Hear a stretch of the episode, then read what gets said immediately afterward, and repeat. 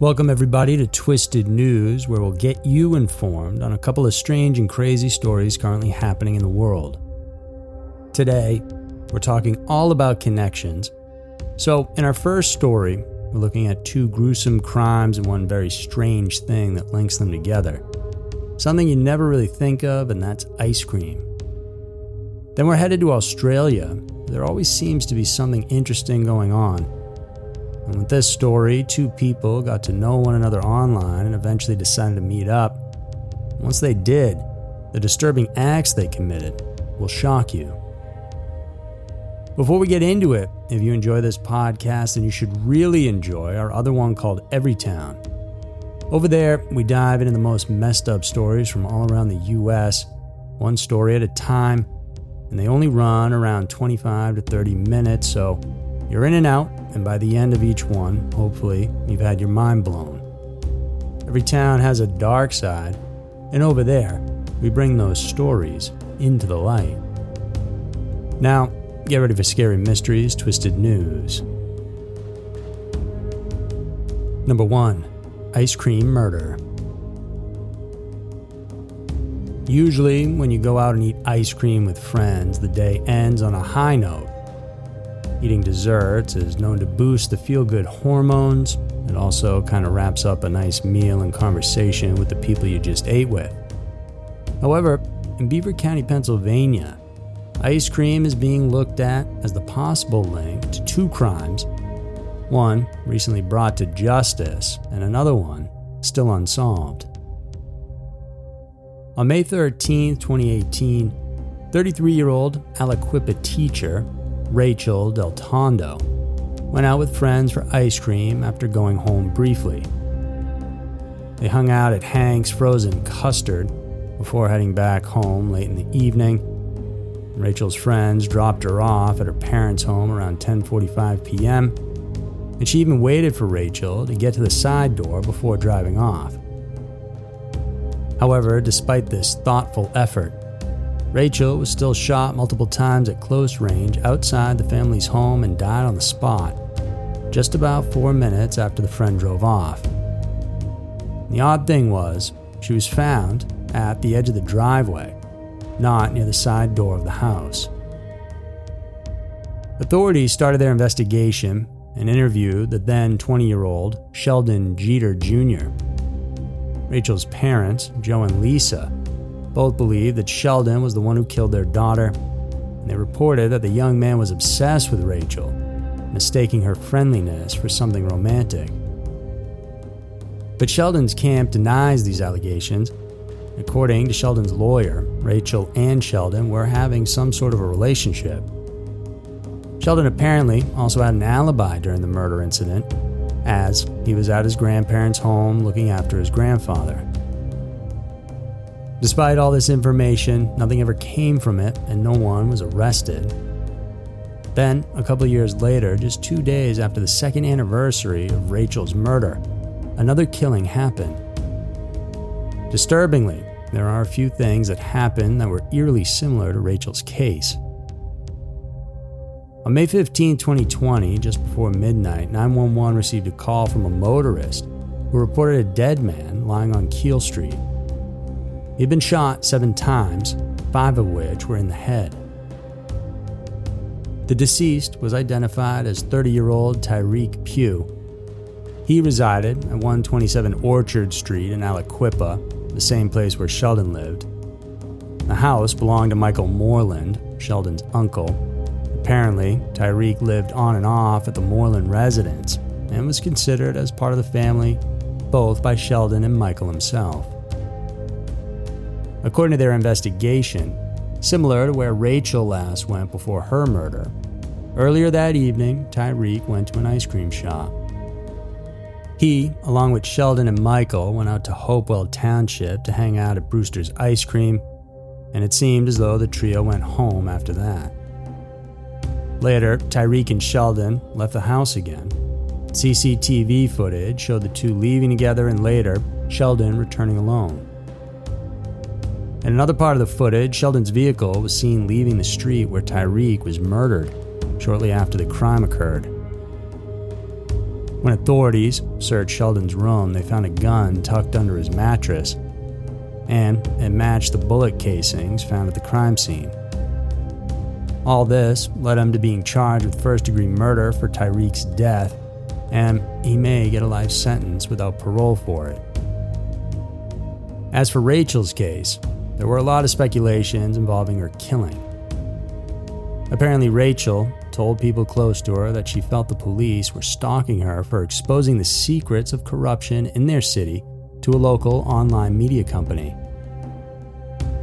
The county's district attorney made a statement that they'd make an announcement regarding Rachel's case as soon as they are ready to present the pieces of evidence that could win the case beyond a reasonable doubt. It's quite sad to think about how both victims coincidentally went out to ice cream shops to enjoy their evenings and ended up being murdered. A true testament to how uncertain life is. One moment, you're having a nice, enjoyable time with family and friends, and the next moment, you're gone. Number two, Bizarre Horror House. In this digital age, meeting people from all over the world is fairly normal for anybody who has social media accounts. People nowadays are able to make friends, start romantic relationships, and even reconnect with people from their past thanks to social media. Even people who normally have difficulties creating connections and relationships in real life are able to connect with strangers online. The anonymity of the internet offers a certain sense of comfort and courage to its users. People tend to be more open about their vulnerabilities online because of the invisible veil that they're hiding behind. This only proves that it's not always rainbows and butterflies on social media.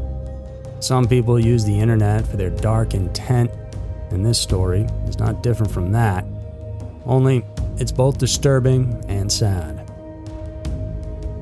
A couple of Australian strangers who met online became friends. They created a special bond over their conversations about their pains and interests. 48 year old Sonia Kovacevic from Queensland met 52 year old Barry Houston from Brisbane in a chat room on Wire Club. Nitro and SoneJack075, Barry and Sonia's usernames respectively, clicked and soon transferred their conversations to Discord. There, they openly discussed their personal struggles, and Sonia shared about her crippling anxiety, depression, and PTSD. Barry told her he'd also experienced the same things, minus the PTSD. He also added that he was afraid of opening up to people. They also talked about the mundane. This connection, for most people, would most likely seem innocent and friendly. However, Barry's long distance girlfriend, Karina Van Leeuwen, would only describe it as a match made in hell. Karina also described both as ones who have tormented souls. Well, two weeks after they met and became close online, Sonia and Barry decided to meet up. Barry traveled all the way to Caloundra West on the Sunshine Coast from his Browns Plains home over this encounter would actually become the last for the duo. At about 6:30 in the evening of March 21st, 2022, both of them were found dead in a backyard of a home in Caloundra West. They had fatal gunshot wounds. Their bodies were immediately discovered because prior to the murder suicide pact, Sonia called the police to tell them that she planned to take her own life. Upon arriving, authorities noticed the high powered rifle that was used by the duo, believed to be owned by Barry. Investigators say that Barry first shot Sonia before eventually turning the gun on himself. Authorities also noticed just how meticulous the plan was, even calling it clinical, most likely to make sure that none of them would come out of it alive, breaking the pact. Police also took note of items neatly packed into boxes, most likely by the pair, before taking their lives. Further investigations revealed that Barry and Sonia devised their murder suicide pact within the two weeks that they were talking online, and this left Karina shocked at what transpired from the online meet. Authorities later revealed that Sonia was known to local police for non criminal matters. She also had family court issues when she passed. Barry, who was described as a gentle giant, was a hunter who enjoyed hunting and playing computer games. He also had a gun collection, which he used on his hunting trips.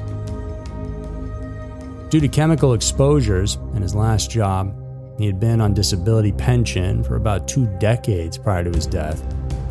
There are reasons why many people find it easier to confide in strangers than those they know personally. Mainly because of the lack of context, so there's less prying and less judgment from the other person. These types of conversations supposedly help us feel better, but this wasn't the case for Barry and Sonia.